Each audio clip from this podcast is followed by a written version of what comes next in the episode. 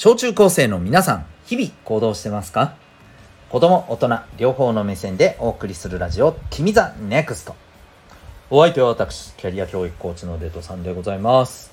学力、成績ではできない人生の成功や幸せを実現する力を学ぶコーチングの教室を開いております。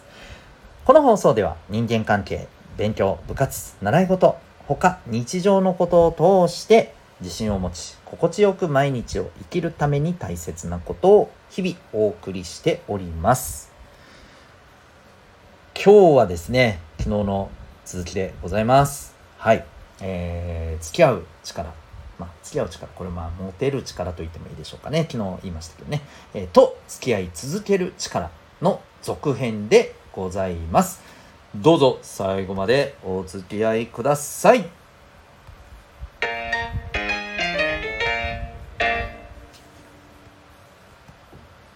それでは今日のお話は昨日の続きですよね。はい。昨日の話まだ聞いてない人は、ぜひ昨日の話をね、えー先に聞いてもらった方がいいんじゃないかと思います。まあ一応簡単にね言っておくと、えー昨日のお話っていうのはですねえっ、とこうモテる力、うん、付き合う力ですね交際ねなんか、ね好きってなって、えーじゃあ付き合ってうん分かったいいよみたいなね。うん。はい。めっちゃ雑ですね。ごめんなさいね。はい。えっ、とまあそういう付き合うまでのこう力ってあるよねと。でもそこから付き合い続ける力は別ですよっていう話をねしたんですよ。でその上で、えー昨日はじゃああの付き合う力っていうことで、えーそれを高めるために大事なことっていうのを、まあ、僕なりのあのいろんなね、えーまあ付き合う力が高いねって僕は高くないよ。僕は高くないです。先言っときます。はい。ぶっちゃけ高くないです。高くなかったです。はい。今も多分高くもういいや。なんかあんまり言うとなんか自分で自分が嫌になりそう。えっと昔はとにかく高くなかった。うん。はい。えーそんな自分から見てもあこの人モテるよねうんうんって思う人をたちをねまあ見ていて、えー感じたこと。でまあお伝えしていました。はい。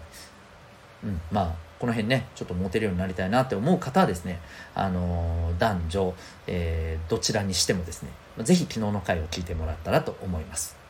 で今日はそことは別ですよっていうね付き合い続ける力についてお話をしていきたいと思います。実はこっちの方が僕はめちゃくちゃ大事だとは思うんですよ。あもちろんねあの昨日話したところも大事なんですよ。大事なんですけどそこだけ良くてもですねこの付き合い続けられる力がないとまあぶっちゃけうんそれこそ、えー結婚してもすぐ離婚ってなるだろうしね。まあほら付き合う分いやだから付き合う分にしてもそうでね。せっかく付き合ってもね速攻でなんかねダメになっちゃったりね。とかなると思うんですよ。うん。なのでそれ嫌でしょ？うん。ね。やっぱりほらね好きな人や相手とはさ長く付き合っていたいじゃないですか。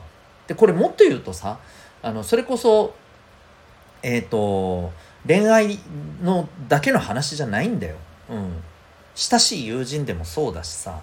うんまあ皆さんが社会に出て、えーまあ、どんな仕事に就くのかにもよるけれどもいろんな人と連携して仕事をしていくっていう風になった時にこの連携する相手との信頼関係ってのもめちゃくちゃ大事なわけよね。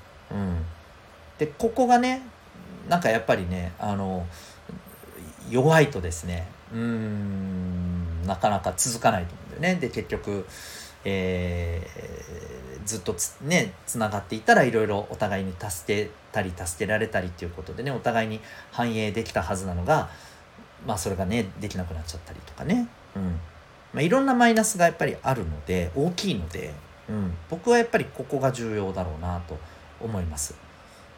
まあ、ももっと言うとね下手するとねこの付き合う力はめっちゃ高いけど付き合い続ける力が極端に低い人はこれ俺結構ね無駄に損する人になっちゃうと思うんだよ。マジで。うん、むやみに損する人になっちゃう。人間関係の面でね、うん、なんていうの？最初はいいと思ったのに超幻滅あいつみたいなさそんな風に見られちゃうんだよ。嫌くない？うん。まだ逆がいいじゃん。最初どうなの？微妙とか最悪とか思ったけどあ実はあのこんな人だったんだみたいな。ねすごいいい人じゃんみたいな。絶対そっちがいいじゃないですか。ドラマとかさ映画とか漫画アニメとかでも見ててもさそういう人がほらねあとあとハッピーエンドになるパターンって多いじゃん。これ結構事実もそうなんだよね。現実もね。うん、というわけで、はい、付き合い続ける力ここが重要だという前提でじゃあそこを高めるためにどうするかって話ですね。これズバリ言います。えー、これができる力っていうのはね何かっていうとなんとなく予想ついてる人多いと思うんですけど、はいえー、柔軟にいろんな人の良さを見つけられる力まずこれ重要ですね。もうどんどこまで行っても人間ってみんな違うんだよ。考え方、うん、感じ方。違う。でね学校でちょっと会って話すとか遊ぶとかそんな程度だったらまだいいけど長く一緒にいてねえー、一緒に何かやって楽しんでっていう風なそれこそ親しい友達だとか、えー、部活でのさあのチームメイトとかそれこそね付き合ってる、あのー、好きな人とかそのぐらいの深い関係性になってくるとさやっぱこの違いっていうのがね、うん、2人の間でまあ、えー、摩擦を生む原因になるんだよね。でここで相手の違いっていうのを認めて良さを認めてまああとはそうだねそこに何て言うのかな合わせられるというかね。まあ自分が合わせてばっかりじゃもちろんいけないよ、うん、だけど、えー、やっぱりそれなりに合わせられる人合わせられる力を持ってる人がやっぱり長く付き合い続けられると思うんですよ。人間関係を続けられると思うんですよ。うん、ということはそう。いろんな人の考え方を受け止められるまあ心の器を広くするっていうことが大事だしそのためには、まあ、いろんな考え方があるっていうことを、うん、学ぶ必要があるよね、まあ、いろんな人と話すのでもいいし、まあ、心理学を学ぶのもいいかもしれませんね。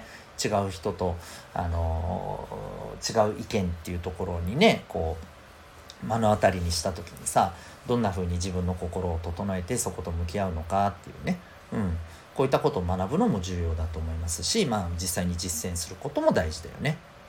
うん。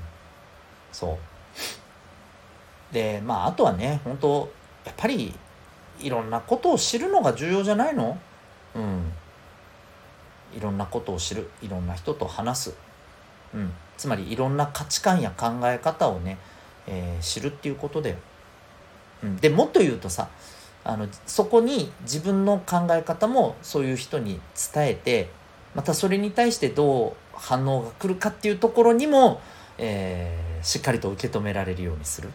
うん、もしかしたらさ自分の考えを言ったけどさ「それおかしくね?」とかね なんかむっちゃ剣もほろろになんかねぶった切られることがあって「はあ?」って、うん「もうはあふざけんな」みたいなねってなっちゃうとさね結局ほら違う価値観とかそのそういう反応に対してこう戦うっていう方向にしかいけないみたいな。そんなね自分になっちゃうじゃん。それってもったいないんだよね。うん。そう。だからまあいろんな人と話す。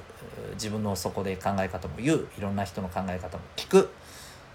でそれを受け止めるっていうね。